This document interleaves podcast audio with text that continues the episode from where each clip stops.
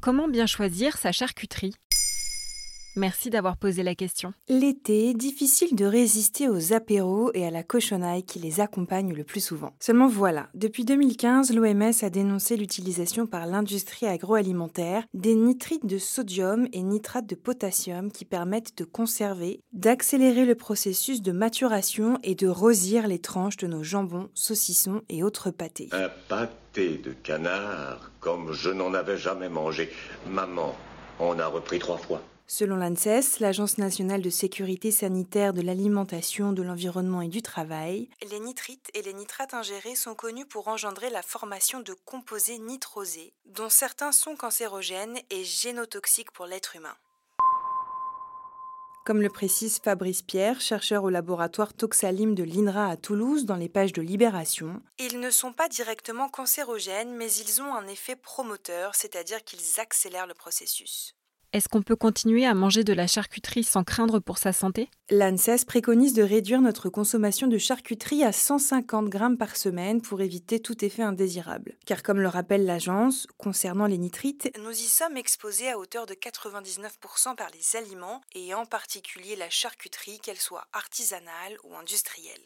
Certaines fabrications parviennent à se passer des nitrites, c'est le cas par exemple du jambon sec. Pour d'autres produits, en revanche, comme le jambon cuit et les saucissons secs, les nitrites restent largement utilisés afin de garantir la sécurité sanitaire du produit dans la durée et de lui donner sa couleur caractéristique. Dans les grandes surfaces, certains produits affichent la mention sans nitrite ajouté. Est-ce que c'est une bonne alternative? Pas forcément. Comme l'indique l'ANSES sur son site internet, il arrive que les industriels remplacent les nitrites ajoutés par des extraits végétaux ou des bouillons de légumes pouvant être source de nitrates naturels, lesquels sont convertis en nitrites par les enzymes bactériennes présentes dans ces bouillons de légumes. En achetant ces produits, le consommateur est donc exposé aux nitrites et aux risques associés. Même constat pour la charcuterie bio. Selon un article de Libération qui a scruté la liste d'ingrédients des principales marques, 85% des charcuteries bio contiennent du nitrate, du nitrite ou du sel nitrité. Seule différence, dans le bio, l'utilisation des nitrites est limitée à 80 mg par kilo au lieu de 150 mg par kilo pour les autres produits. Mais diminuer ces quantités ne servirait pas à grand-chose. Comme le rappelle le quotidien, diminuer les quantités ne permettrait pas de baisser les risques de cancer du côlon. La présence de la substance suffit à déclencher le processus néfaste. Alors la seule solution, c'est de bien regarder les étiquettes des produits, c'est ça? Oui, et d'éviter les charcuteries qui portent la mention nitrite, nitrate, sel nitraté, E249, E252 ou encore bouillon de légumes. Et avant de vous quitter, je vous conseille un peu de lecture pour cet été.